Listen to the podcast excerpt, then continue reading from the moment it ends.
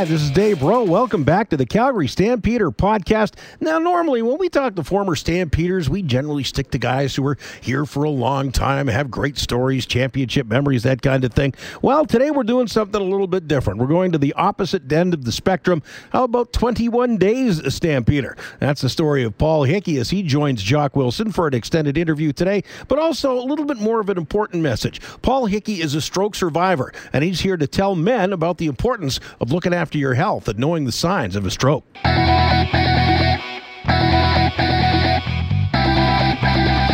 Joining us all the way from Cleveland on the Calgary Stampeder podcast, we have the one and only former C F L er Paul Hickey, live and direct from his own Rav four studio. Is, is that right, Paul?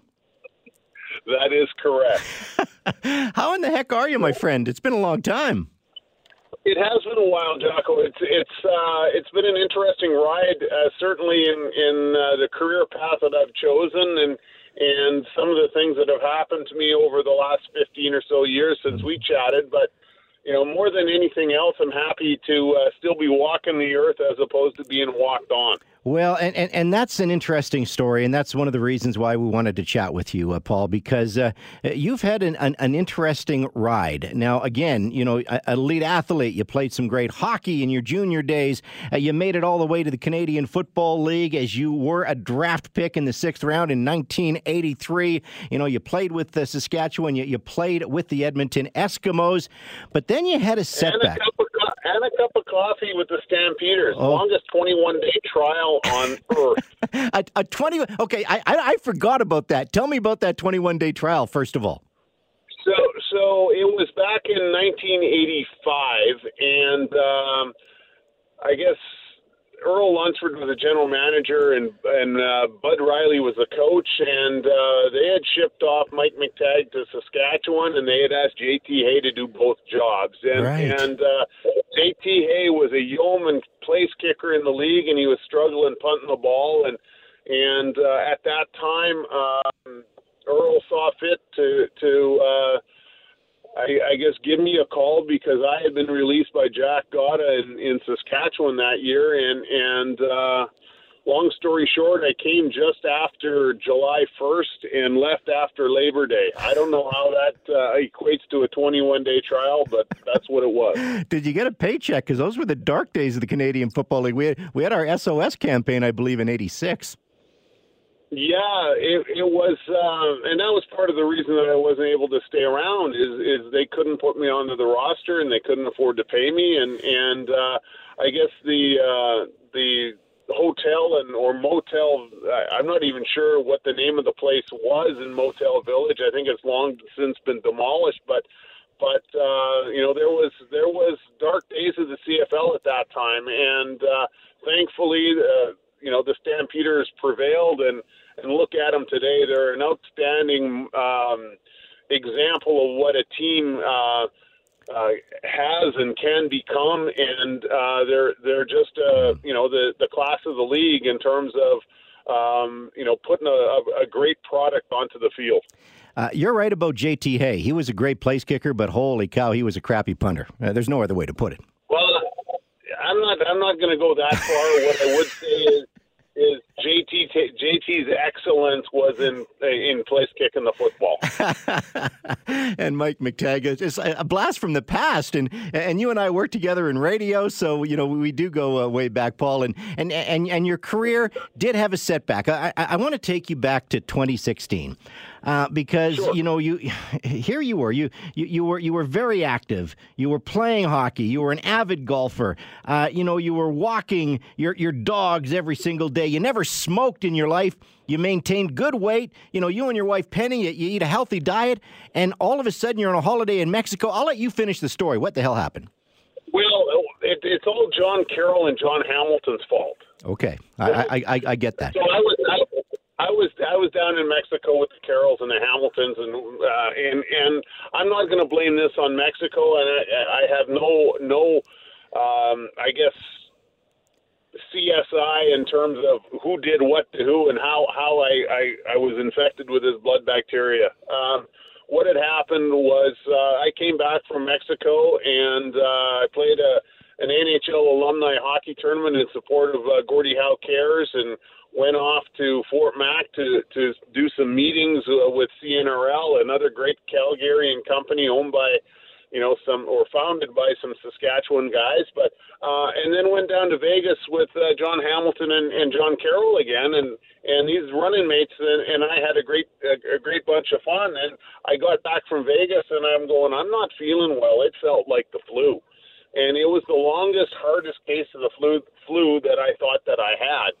Uh, unbeknownst to me, um, that wasn't the flu. What it was was uh, a bacterial infection that caused uh, a condition called uh, uh, endocarditis. And what that is is uh, a fancy word for saying your heart got attacked. And what attacked, or what got attacked in my case, was my aortic valve, and uh, it decimated it. Um, It, to a point where it was unable to pump blood or the volume of blood that uh, my system normally managed, and uh, blood clots formed. Mm. And uh, long story short, the blood clot went north and I went south uh, in an awful hurry. Uh, so I was getting ready to go to work one day, and uh, I, I had a hard time making it uh, out of the bathroom. In fact, uh, I couldn't get out, and I had to have my My good wife, who was still at home, and as well as my daughter, who was at the home at the time, uh, intervene, get me off the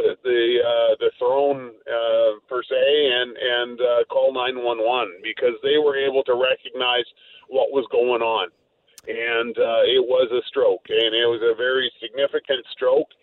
I played it off as being a, you know, hey, look, it, it, just a it, Monty Python, you know, came out to me, it's just a flesh wound, right? Mm-hmm. And uh, it was more than it was more than that. It paralyzed my left side completely for a period of about forty-five days, and uh, had to undergo a um, um, open heart procedure to replace my aortic valve, and uh, some intense rehabilitation uh, over a period of uh, about uh, two and a half months at the Foothills Hospital.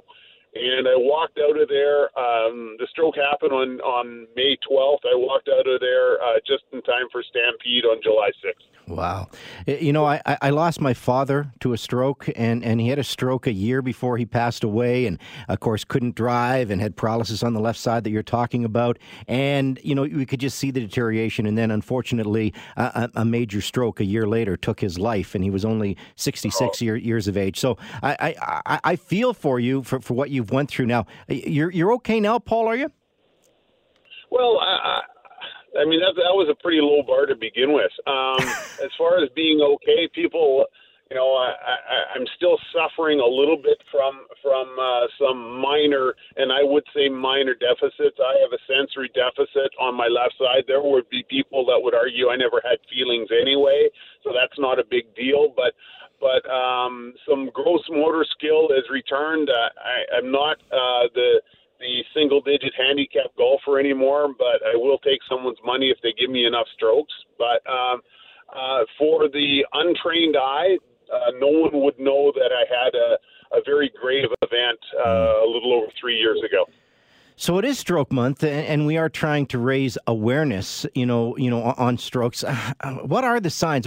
What should people look for? Uh, what message do you have for, for, for, for what you went through, and for, for people that are maybe uh, um, concerned about it?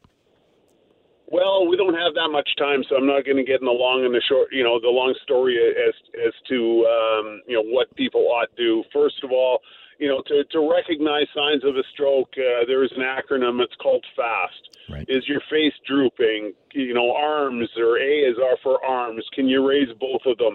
S is for speech. Is it slurred or jumbled? And T is for time. Call nine one one. I, I my my family were were very in tune to what Um, strokes were all about. My my wife's a healthcare professional. Uh, my daughter is a kinesiologist, and, and you know, it was very easy for them to see. Although I thought I looked normal, um, and again, that's a pretty pretty low bar. Right. But you know, they were able to get me into care uh, in in a very very short period of time. I'm, I'm going to commend uh, the the the acute care and the emergent care people at the Foothills Hospital, because if it weren't for them and for their ability to, to um, get me into uh, an emergent situation and diagnosed uh, properly, uh, you know, the outcome could have been significantly um, different. But, you know, the challenging part of this whole thing is no strokes or no two strokes are the same, but, but you know, what the causes are, you know, risk factors that you can't control are things like genetic things, and that's part of the the the game around what happened to me. Uh, and I'm not going to get all um, anatomical on you, but mm-hmm. my, there was a, a, a genetic defect in my heart. Uh, my aortic valve was malformed, so endocarditis will attack uh, weak structures in the heart, and that's what it did. But there are things that you can you can do with regard to Um, you know, lowering your risk of, of ischemic or attacks or strokes that involved, uh, you know, in uh, blood clots and things like that. But be more active. Mm-hmm. You know, get get get an act uh, a regimen that involves low levels of, of activity that. Uh, You know, if, if you're at all concerned about uh, about the condition that you're in, make sure that A, you consult your physician, and B, you, you start off on a on an even keel, on an easy basis. Make healthy food choices. You know, eat more fruits and vegetables. We've been hearing this, you know, since our you know grade school days, eating you know what's uh, the Canada Food Guide's all about. Right. But but certainly, um, you know. Eat well, get exercise, be more active. If you can, uh, quit smoking. One of the best things that you can do, uh, because uh, what the effects of, of uh, smoke and nicotine on, on the heart and on the lungs and, and your ability to carry oxygen is just it's just decimating. Um, you know your ability to stay healthy, manage stress, understand what causes your stress, and I'm not talking about. Uh, Um, you know, workplace things, but that's part of it. You know, family situations, they can be very stressful. Jobs can be very stressful. Find ways that you can limit what it is you do and, and, and your release of stress. And, and whether that's, again, like you said, Jock, taking dogs for walks. I mean, uh, the my walking partner, we we lost her around Christmas time, and, and uh, you know, I haven't been down to Bowness Park all that often since, but But at the end of the day, find ways that you can that you can creatively and successfully um, remove that stress from your day to day life. Uh, Paul, I got to ask and, you because because you were very very healthy and, and, and you did play at the highest level in the Canadian Football League and and you obviously played some some some very serious junior hockey as well. So I got to ask you this.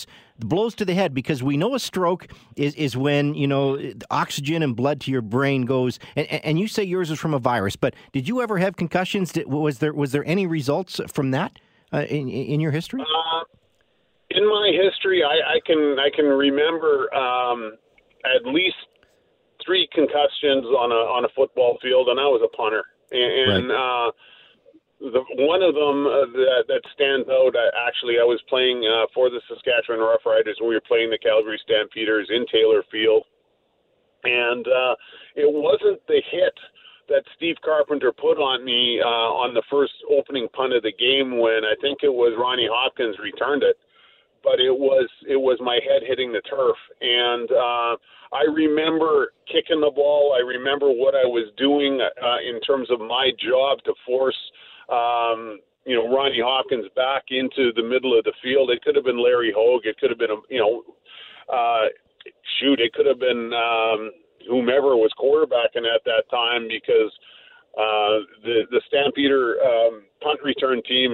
I mean, you could have you could have driven Noah's Ark through that. Um, long story short is that uh, Steve Carpenter hit me in mid stride, so I was not anchored to the to the turf, and. And uh, he could have, you know, pushed me over with a feather.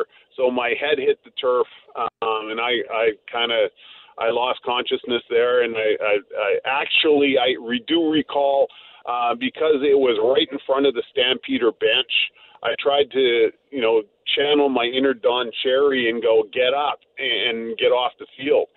And I tried a couple of times, and then uh, Terry Irvin came over and he said, "Just stay down." Mm.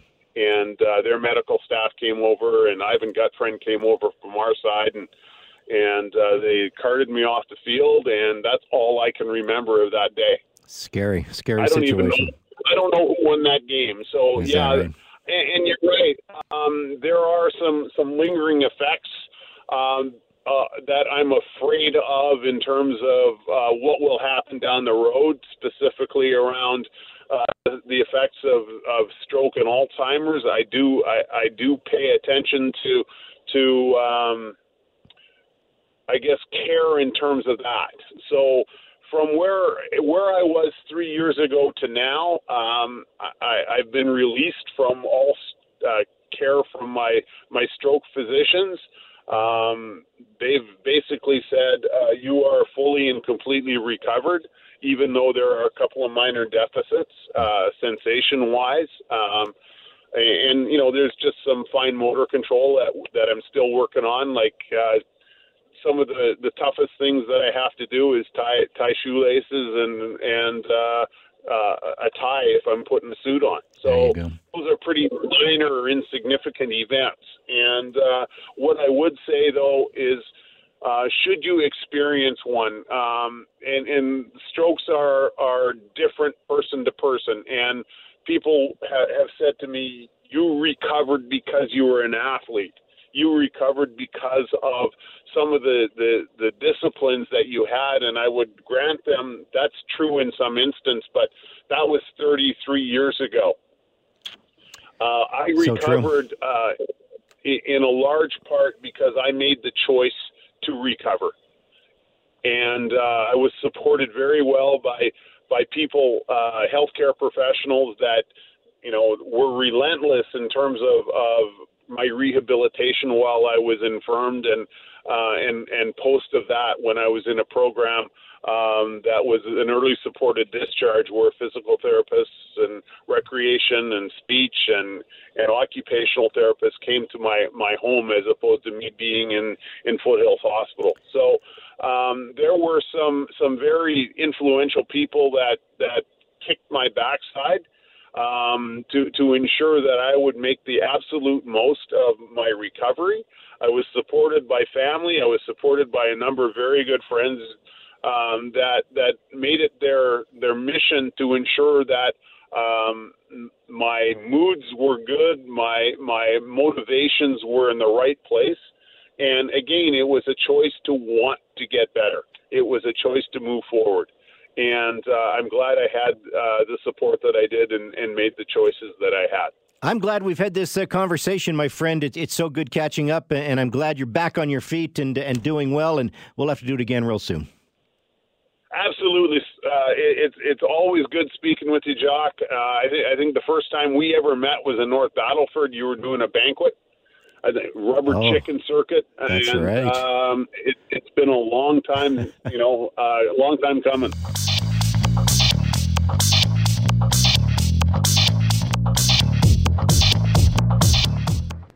That's all the time we have on this week's Calgary Stampeder podcast. Remember, give us a rating if you like what you hear. Also, feel free, send us some topic ideas. Let us know what you want to hear. You can catch the Calgary Stampeder podcast every Thursday. Spotify, Google Play, Apple Podcast, wherever it is you get your podcast. We'd love to hear from you. For Jock Wilson, I'm Dave Rowe.